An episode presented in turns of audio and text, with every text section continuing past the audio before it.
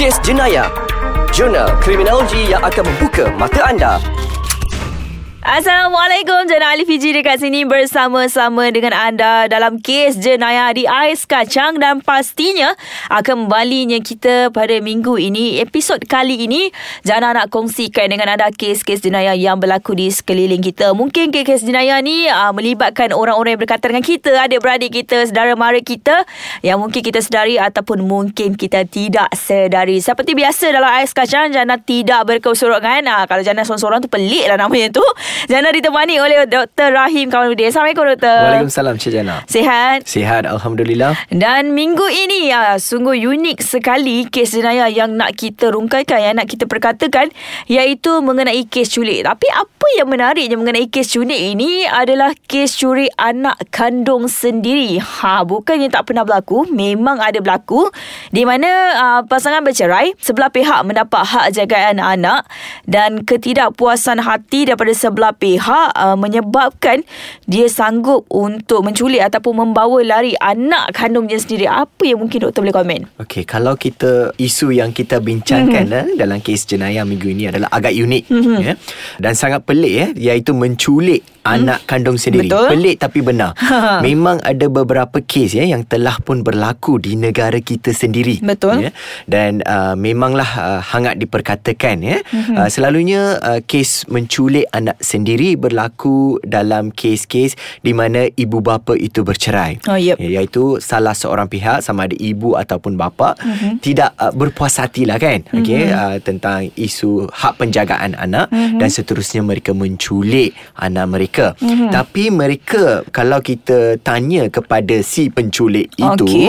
mereka akan mem- mengatakan bahawa saya tidak menculik, saya membawa anak saya. Okay. Mereka seolah-olah memandang apa yang mereka buat itu adalah sesuatu yang tidak bersalah. Okey. Ha, itulah yang dikatakan sebagai satu pemikiran yang bias lah. Mm-hmm. Sebab mereka meminimumkan kesalahan. Walaupun itu adalah kesalahannya. Okey. So, Dan uh, kalau kita katakan menculik anak sendiri di mana um, kalau mereka kata tadi mereka hanya membawa keluar anak. Tetapi membawa keluar anak tersebut tanpa pengetahuan uh, penjaga yang mendapat hak untuk penjagaan anak. Bukankah itu memang sepatutnya diklasifikasikan sebagai membawa lari anak tersebut? Tersebut. Ya dan boleh ditangkap mm-hmm. Cik Sebab okay. ianya mereka telah melanggar ya mm-hmm. uh, apa yang uh, diperutuskan mm-hmm. di mahkamah ya. Mm-hmm. So kalau kita melihat uh, selalunya kanak-kanak yang uh, sedang belajar menjadi mangsa dalam kes penculikan anak kandung sendiri mm-hmm. di mana uh, lokasi selalunya mereka apa yang mereka buat ialah penculik sama ada ibu ataupun ayah mm-hmm. apa yang mereka buat ialah mereka akan pergi ke tempat belajar okay. seperti sekolah tadika mm-hmm. dan sebagainya mm-hmm. dan mereka akan memberi beritahu kepada pihak cikgu bahawa mereka nak berjumpa dengan anak hmm. dan kalau sekiranya cikgu itu tidak tahu apa yang berlaku okay. dan mungkin cikgu itu akan benarkan dan anaknya akan ikut eh Aha. anaknya ikut dan seterusnya mereka akan membawa lari eh dia akan membawa lari anak itu doktor penceraian yang melibatkan dua belah pihak si ibu dan juga si ayah tetapi mengheret ataupun memberi kesan yang kepada anak dengan berlakunya kes-kes macam ni adakah doktor bersetuju dengan pendapat saya um, Perlakuan seperti ini Membawa lari anak dan juga sebagainya Boleh memberi kesan kepada mental kanak-kanak itu sendiri Memang sangat-sangat boleh memberi kesan mm-hmm. kepada uh, Kesihatan mental mhm. kanak-kanak mm-hmm. itu ya Sebab kanak-kanak ini masih uh, mentah kita okay. boleh katakan uh-huh. sebab mereka masih belajar di tadika ataupun di sekolah rendah uh-huh. dan pemikiran mereka tidaklah seperti pemikiran seperti dewasa seperti uh-huh. kita ya mereka tidak tahu apa yang betul apa yang buruk dan sebagainya dan apabila ayah ataupun ibulah membawa anak ataupun menculik lah kan okay. menculik anak itu okey itu akan membuatkan pelajar itu ataupun anak itu mm-hmm. untuk uh, keliru. Okay. Uh, itu adalah fasa pertama. Dia akan keliru. Kenapa saya berada dengan ibu seketika, lepas tu ayah pula membawa saya dan sekarang saya dekat dengan ayah dan tidak boleh berjumpa dengan ibu. ibu. So hmm. itulah fasa yang pertama, dia akan keliru. Okey. Dan juga doktor, kita nak tahu jugalah boleh atau tidak laporan polis dibuat kepada ayah ataupun ibu yang disyaki ataupun didakwa menculik. Sekejap saja lagi. Jangan ke mana-mana sebab Ais Kacang nak berehat seketika kembali selepas ini. Ais Kacang kembali lagi dalam kes jenayah bersama-sama dengan saya Jana Ali Fiji dan juga Dr. Rahim Kamaluddin. Ah, sebelum kami nak menyambung perbincangan kami mengenai kes yang cukup unik pada minggu ini iaitu menculik anak sendiri. Ha kalau anda ada komen, pendapat dan juga pandangan yang nak anda kongsikan dengan kami, anda bolehlah tinggalkan di ruangan komen dekat bawah ni. Insya-Allah kami akan baca. Ha, mana tahu kan mungkin komen-komen yang anda berikan tu akan uh, kami guna pakai untuk menambah baik lagi kes jenayah ini. Jadi doktor tadi Jana ada tanya eh uh, boleh atau tidak laporan polis dibuat kepada si ibu ataupun si ayah yang disyaki ataupun didakwa uh, membawa lari anak kandung sendiri sebab ada yang beranggapan kes-kes yang melibatkan masalah keluarga ni polis tak nak campur tangan. Alright, kalau kita mendalami isu ini eh, mm-hmm. kalau sekiranya anak kita diculik walaupun ahli keluarga sendiri okay. dalam konteks yang kita bincangkan ialah suami ataupun isteri mm-hmm. eh, kita sebagai parent eh untuk penjaga anak itu mm-hmm. kita mestilah tampil ke hadapan dan membuat laporan polis okay. dengan segera. Jangan tunggu sampai beberapa jam baru nak buat Tapi report. bukan ke SOP polis kalau seorang anak tu hilang kena tunggu 24 jam. Tapi kalau kita rasa kita tak berapa confident, mm-hmm. so kita boleh je oh, kita boleh. sebab contohnya dia anak kita sepatutnya kena balik dari sekolah pukul 1. Okay. Tapi dah pukul 2 dah. Bila kita call cikgu, cikgu pula kata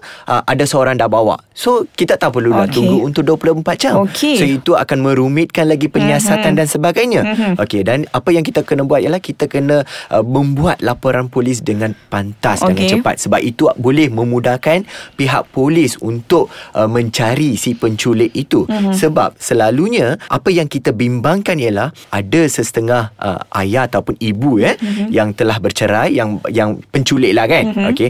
Dia kita takut penculik itu harm ya okay. harm uh, anak kita itu mm-hmm. okey mungkin mencederakan anak kita okay. ataupun menjual anak kita dekat orang lain dan sebagainya takkanlah ibu bapa kandung sanggup nak menjual anak sendiri bagi saya doktor pandangan saya sendiri apabila seseorang anak tu dibawa lari ataupun dalam erti kata lain uh, diculik sebenarnya ia adalah timbul rasa tidak puas hati apabila mungkin keengganan sebelah pihak untuk memberikan kebenaran kepada sebelah pihak lagi untuk bertemu dengan anaknya sendiri. Itu yang menyebabkan pihak yang tak berpuas hati ni sanggup uh, mengambil tindakan iaitu menculik ataupun membawa lari anak kandungnya. Bagi saya lah tak timbul soal ibu bapa nak jual anak tu tapi mungkin lebih kepada rasa sakit hati balas dendam kepada pasangan sebelah lagi. Ha, kau rasa lah apa yang aku rasa. Apa pandangan doktor okay, uh, saya setuju ya. Saya mm-hmm. setuju partially setuju mm-hmm. dengan pendapat Cik Jana. Okay, iaitu mereka tidak puas hati. Mm-hmm. tapi kita kena ingat eh uh, mungkin ada setengah uh, ibu bapa yang telah bercerai yang menculik anak itu mm-hmm. sebab mereka nak jaga anak okay. ya sebab mereka tak puas hati dan sebagainya mm-hmm. dan ada juga golongan yang tidak berpuas hati dan mereka akan uh, menunjukkan tanda puas hati itu mm-hmm. tanda ketidakpuashatian tu mm-hmm. dalam bentuk penderaan okay. ataupun apabila mereka nak transfer kemarahan tu kemarahan yang ada pada pasangan mm-hmm. yang bekas uh, suami ataupun isteri mereka akan boleh tunjukkan kemarahan itu kepada anak okay. di mana balas dendam itu akan ditunjukkan kepada anak anak mm-hmm. ataupun mereka akan memberikan ataupun menjual anak itu kepada orang lain okay. ataupun menghantar dekat tempat yang tidak ketahui mm-hmm. seolah-olah bukan uh, anak kandung anak kandung mm-hmm. dan mereka juga nak menyakitkan pasangan bekas okay. pasangan itu dan doktor uh, baru-baru ni eh, saya ada tengok dekat laman sosial perkongsian daripada seseorang mengenai kes yang berlaku di salah sebuah hospital kerajaan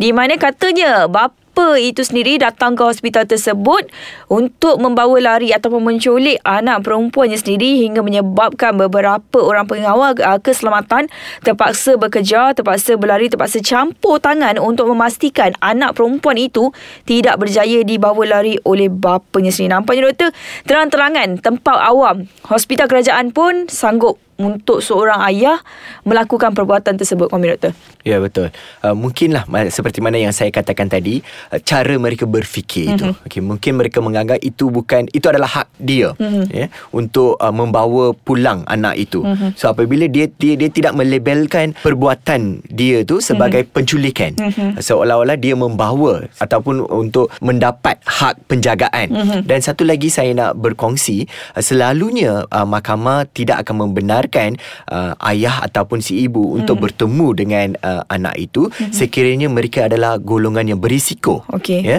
uh, contohnya penagih dada ataupun uh, mereka terlibat dalam contohlah jenayah-jenayah dan mm-hmm. sebagainya mereka tidak dibenarkan ataupun hanya dibenarkan dengan uh, pemantauan mm-hmm. ibu dan sebagainya sebab tu kita risau apabila dia menculik ataupun dia membawa anak itu mm-hmm. kita takut dia uh, salah gunakan dan dia tidak boleh memberikan uh, kebajikan eh mm-hmm. menjaga kebajikan mm-hmm. anak itu sendiri mm-hmm. dan seterusnya juga mengheret anak itu ke kancah jenayah. Okey, itulah dia kepada pasangan-pasangan di luar sana seandainya anda mempunyai masalah, anda telah pun bercerai ataupun sebagainya, jangan sesekali jadikan apa mata kesayangan anda sebagai mangsa uh, masalah yang timbul antara anda dan juga pasangan. Kalau boleh bincanglah sebaik mungkin. Kalau tak boleh, tak ada juga penyelesaian, pergilah ke saluran yang sepatutnya untuk mendapatkan penyelesaian. Nampaknya sampai sini saja dahulu kes culik anak sendiri kes cukup-cukup unik uh, yang kami bawakan kepada anda untuk minggu ini. Dan pastinya kes jenayah akan kembali lagi nanti dengan kes-kes yang lain pula. Setakat ini saja dahulu daripada saya Jana Ali Fiji dan juga Dr. Rahim Kalamuddin. Assalamualaikum